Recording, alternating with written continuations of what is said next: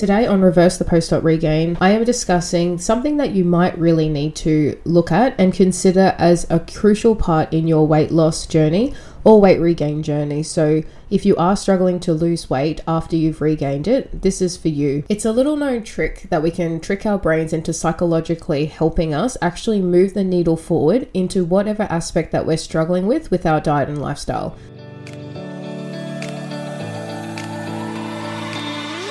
Welcome to Reverse the Post Op Regain podcast. I'm your host, Suraya Nikwan, a weight loss surgery dietitian, and I am excited that you're here today. This podcast is for anyone struggling with nutrition and weight years after bariatric surgery.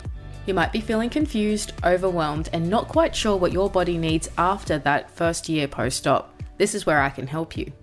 Join me every week where you'll leave supported and motivated to take the next step in your nutrition journey. Thank you for being here with me today. Now let's get started.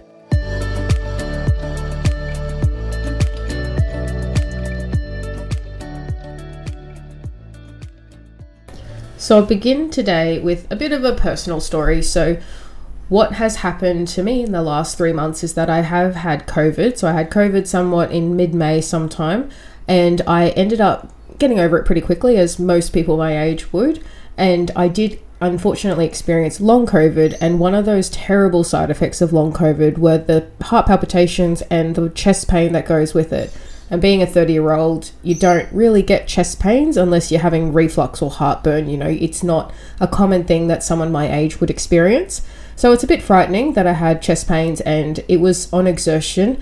And even if it was just in a consult, my heart would just start hurting. So it was a bit scary. And I did all the usual checks. And what the doctors found is that there was a slight inflammation in my pericardium, which is causing the chest pain.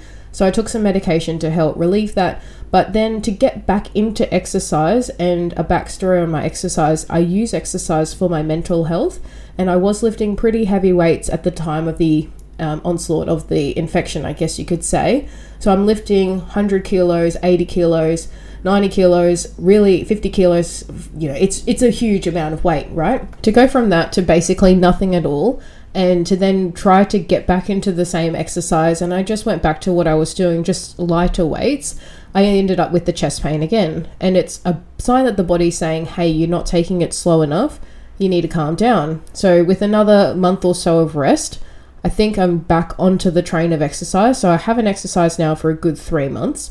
And I came across this post on Instagram the other day where the person had shared a study, which was quite interesting. So I'll read it out to you and you can apply some of the lessons in there to your own lifestyle. So the study took two groups of children that had the same problem sets, and in one set of children, the problem sets, once they've completed it, they gave them intelligence praise, like, you're so smart, you were really clever at that, those sorts of words. And the other group, they gave them effort performance sort of praise. So you really worked hard at that. I can't believe you pushed through and persisted with that. And what they found is that the people or the children that had the praise that was on the effort based improved the most rather than the children who had the achievement or the outcome praise. The lessons I guess you can take from this is if we praise the effort and the actual effort of doing something or giving it a go or changing the behavior, if we can actually hone in on giving yourself that effort praise rather than only focusing on the achievement, you will prove to have those successful outcomes in the future. So, what I mean by this and how I reflected on this in terms of my own exercise journey was the fact that this morning, you know, you show up, you go to the gym, you only do 10 kilo weights, which is a lot lower and a lot lighter than what I normally do. But hey, you showed up and you're actually starting from somewhere. Then I reflected on this, and this could apply to you. So, for example, you might be struggling with your diet and lifestyle in some formal fashion. Maybe you aren't getting enough protein in daily, but the fact that you are considering it and actually trying to think of ways that you can make changes and can make some sort of addition or change to help you reach your protein goal is something that you need to celebrate and continue doing. Sometimes we think that we do things that are really small and insignificant when really they are the big things that will propel us forward. You might also be one of these people that don't like exercise. There are a lot of people that don't like exercise, and even just to find or actually put on your joggers and go for a five minute walk, that's hard for some people. So if that's you, congratulate yourself for making the effort to actually change your clothes put your shoes on and go outside and go for a little walk, then hopefully that'll give you that boost of that dopamine and you'll feel like you can do more and it'll propel you and help you start that new journey where you can actually walk more often or get into that 30 minute walking routine, which is obviously great for other reasons apart from weight. You might also struggle with drinking enough water. This one's very common, especially in winter time. So you could even add in an extra herbal tea, or you might try to find some sort of way to sneak in an extra water bottle while you're doing your daily activities. You might like to habit stack it so every time you get an email or a phone call, you take a sip of your water. Drinking water from a cup might also make it easier for you to drink the water as you might see it and then you might actually drink more. You can actually drink through a straw, so you might have heard me in those early post op phases saying that you can't drink through a straw, and that's due to the gas in the initial post op phases. But after that, you're okay to drink through a straw. If you find that drinking through a straw really helps you, then all means go and do it. It's those little things that we try to do, and you're actually putting the brain into a set where you're actually thinking about the action you need to take. Then you do the action, reward yourself for that action, no matter how insignificant you might think it is. And just like that study of children who had the more praise for the achievement versus the effort, you'll find that you'll get that momentum from giving yourself that reward on the effort front, and it'll propel you and move that needle forward to get you to those bigger goals that you're really likely to achieve. It's a bit of food for thought today, but I would encourage you after this episode just to have a think about a goal or something that you are struggling with and how you can do something that is a little bit of effort for you to actually reach that goal or get yourself a little bit closer to where you need to be.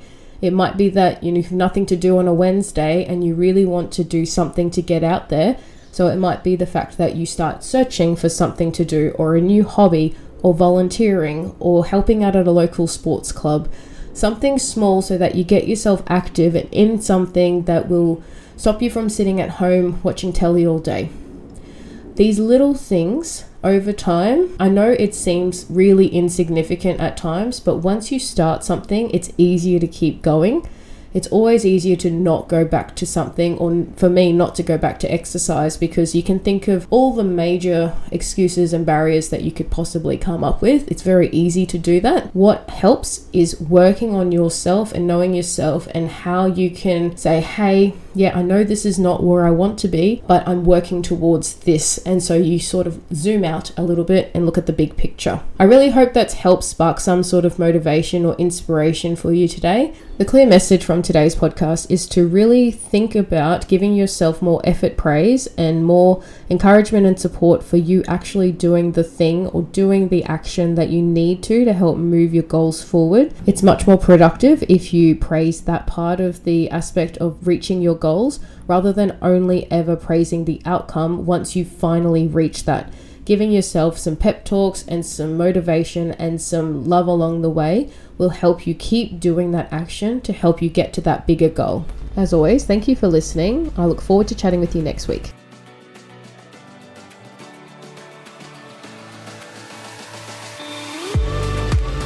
Thank you for joining me on Reverse the Post Regain podcast.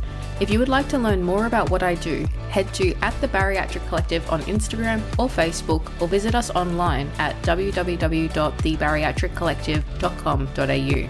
And reach out if you need support reversing weight regain or anything related to bariatric surgery. I'd love to hear from you. If you're listening on Apple Podcasts or Spotify, I'd love for you to take a moment to review the show if you found it helpful or share it with a few friends. I look forward to chatting with you next time.